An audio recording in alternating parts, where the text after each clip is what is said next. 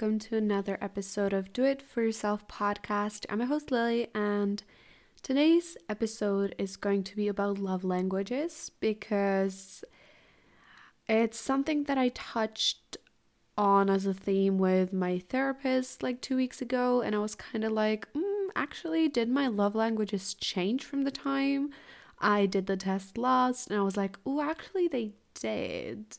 So I just want to talk about love languages, educate you a bit more. But before we get into the episode, as always, we have some weekly segments. The first is the high of the week, which was starting to work on my garage project again, which probably none of you know about yet.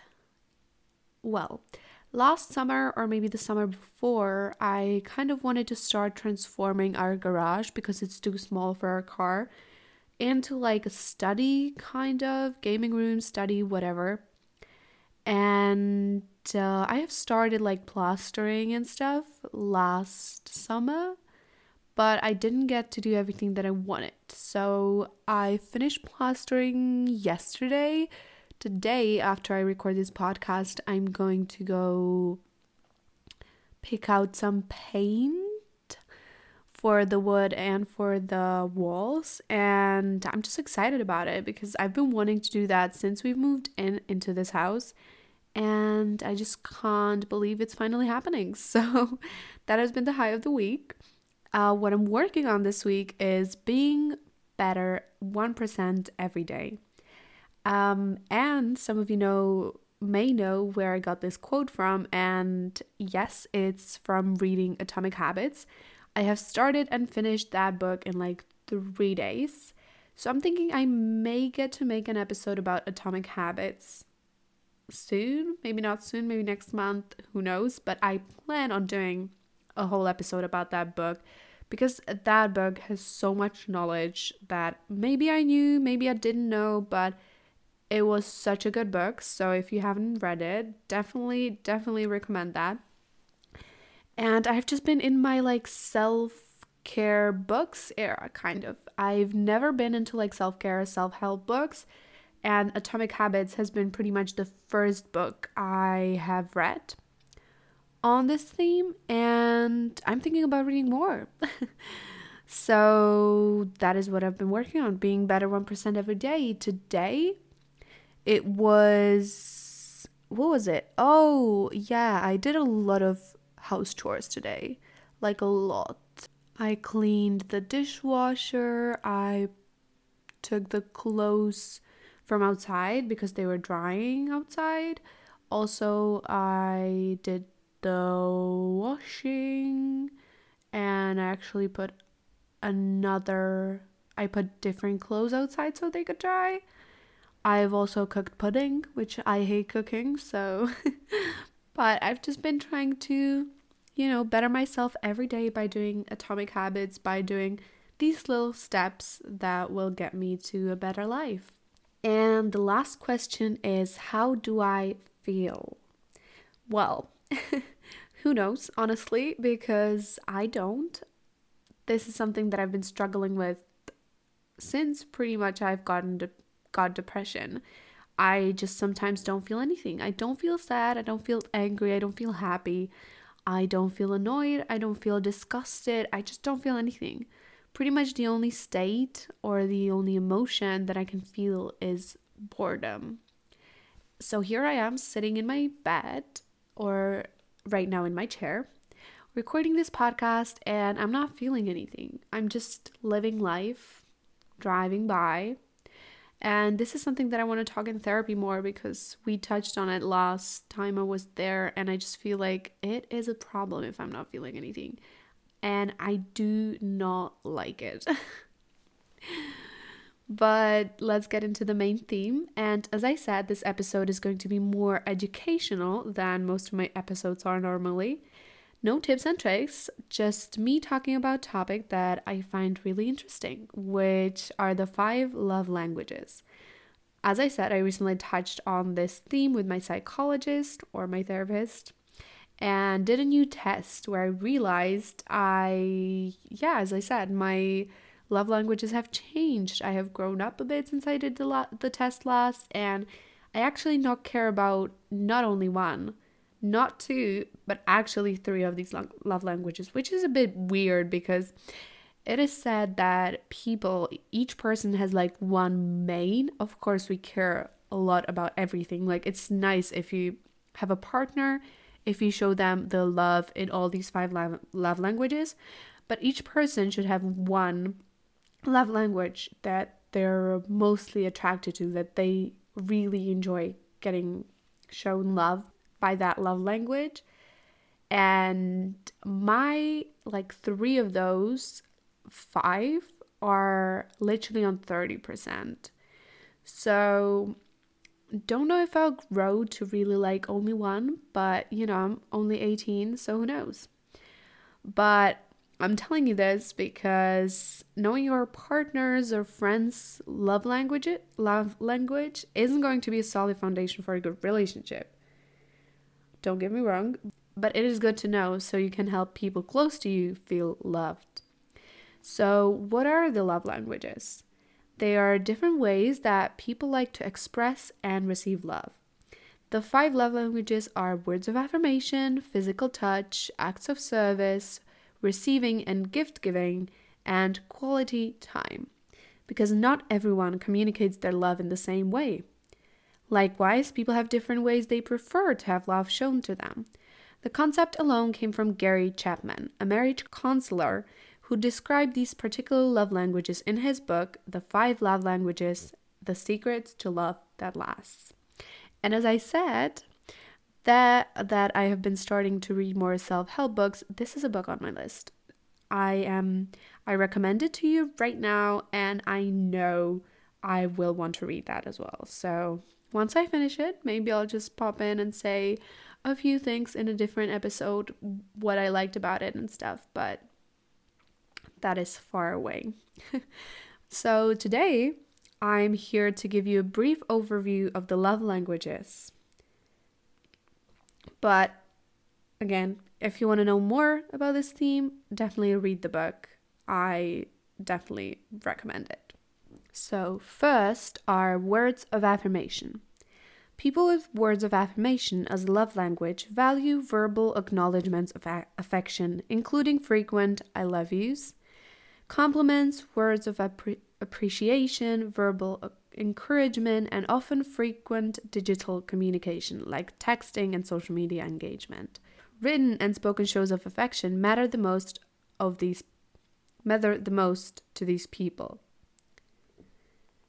These expressions make them feel understood and appreciated.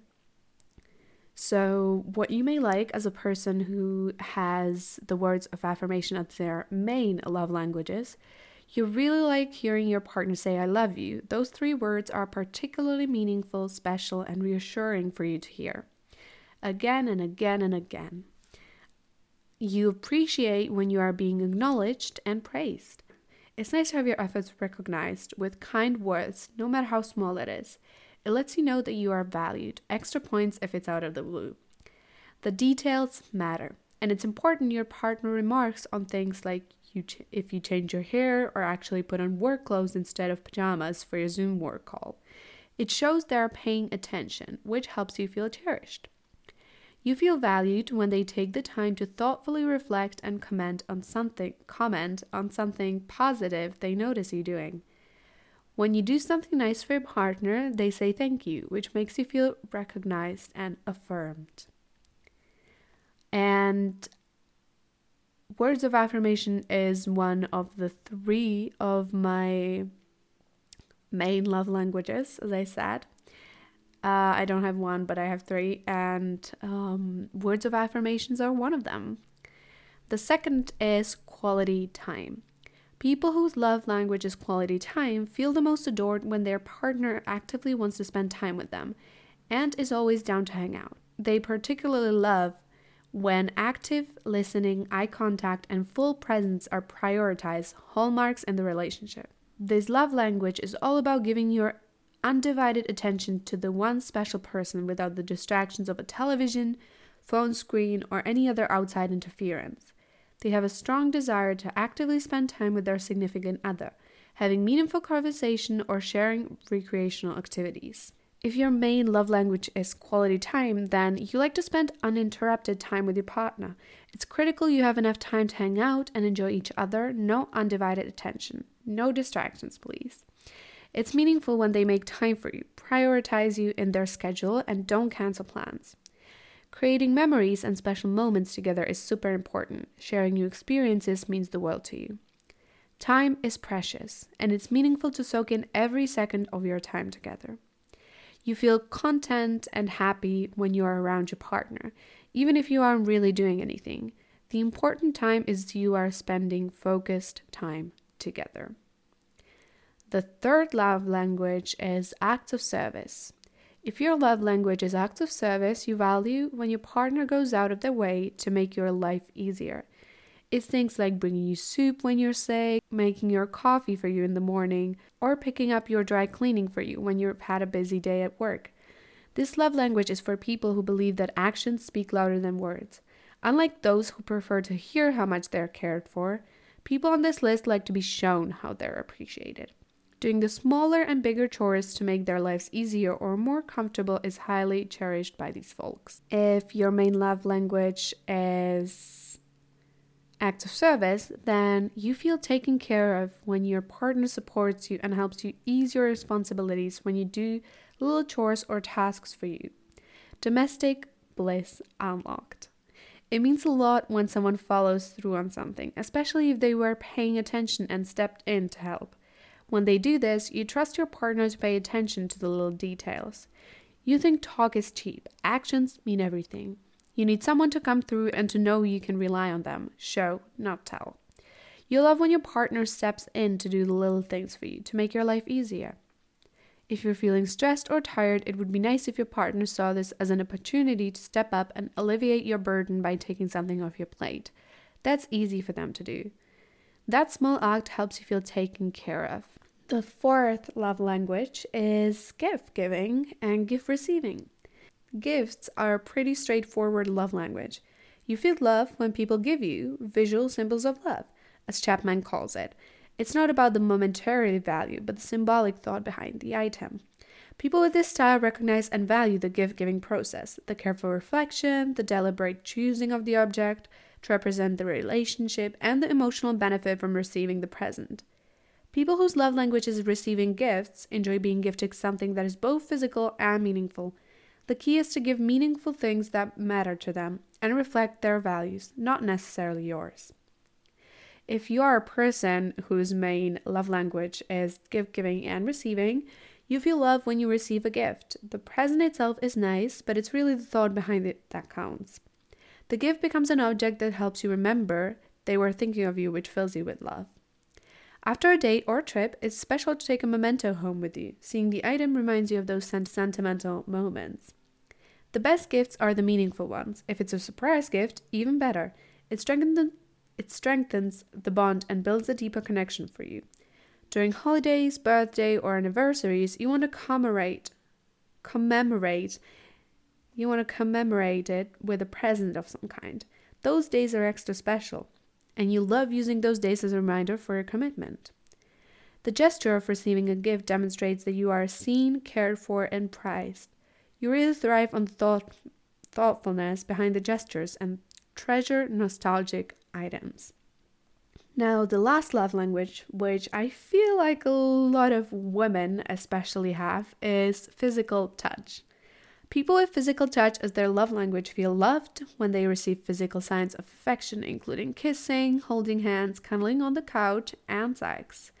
Physical intimacy and touch can be incredibly affirming and serve as a powerful emotional connector for people with this love language.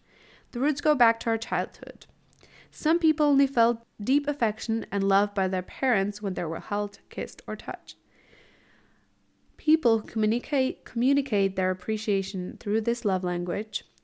When they consent to it, feel appreciated when they are hugged, kissed, or cuddled. They value the feeling of warmth and comfort that comes with physical touch. And if your main love language is physical touch, then you look forward to hugs, cuddles, and kisses. Nothing beats tactical physical intimacy. You feel grounded in relationship when physical affection is accessible and often cultivated. Holding hands, long embraces, and kisses are common and welcome occurrences. You're game for public displays of affection. It helps you feel wanted and desired. If your partner is sitting next to you, you would rather sit side to side and cuddle up. The closer, the better. If they're nearby, it's almost automatic. You reach out to them to touch their leg, play with their hair, or give them back rub. Sexual intimacy makes you feel loved and closer to your partner. So, this was just a brief introduction to those love languages. I also have two smaller themes that I'd like to touch on, and that is the most common love language. Because Chapman analyzed the results of 10,000 people who took his online quiz in 2010 and found words of affirmation was the most popular language, but by a thin margin. In 2018, dating app Hinge analyzed their app and found that the most common love language was quality time. Um, I personally believe it also depends on gender, culture, customs, and values, said Chapman. Certain love languages which are prevalent in the West are much less common in non Western cultures. For example, in South Asian culture, directly praising someone is very uncomfortable and often not well received. Instead, praising that person to a third party is more highly valued than when they hear about what you said about them through the grapevine. Also, public display of affection between spouses or romantic partners is also a major taboo. And the second thingy I want to touch on with love languages is dating, which with each type of love language. Love languages are a deceptively simple concept, and understanding them can be transformative if you put in the practical work. It invites curiosity, not mind reading, into the relationship. For example, you might love words of affirmation, but your partner places a premium on quality time and touch. As a bid for connection, you might text him sweet nothings all day and think you're great at expressing love, Meanwhile, he might be wondering why you're never interested in spending time cuddling on the couch together at night and may actually be feeling unloved because of that. See how it's easy to disconnect and resentment enter the picture? By determining our primary and secondary love language preferences, it can be easier to give each other what we initially crave. Here are some tips for dating people with each type of love language.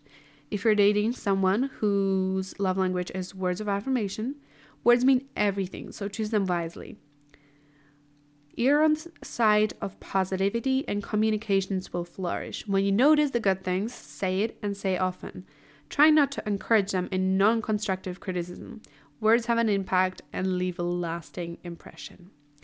If you're dating someone with quality time, carve out intentional space in your schedule for time together. It could be as simple as going for a walk together outside and having a good in depth conversation about your day. Leave the phones at home. If you're dating someone whose love language is acts of service, go above and beyond with your actions to show your love. Don't always make it about chores. People have different interpretation of what this love language means to them. So ask them directly what they need. Display vigilance by anticipating how you could make their life easier.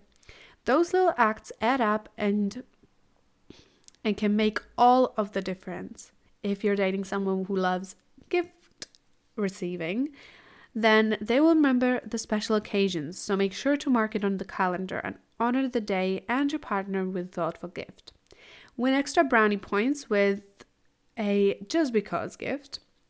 It could be as simple as a hand picked flower from the garden or getting them a cute keychain from a favorite travel destination. Those small gestures can celebrate the relationship in a big way.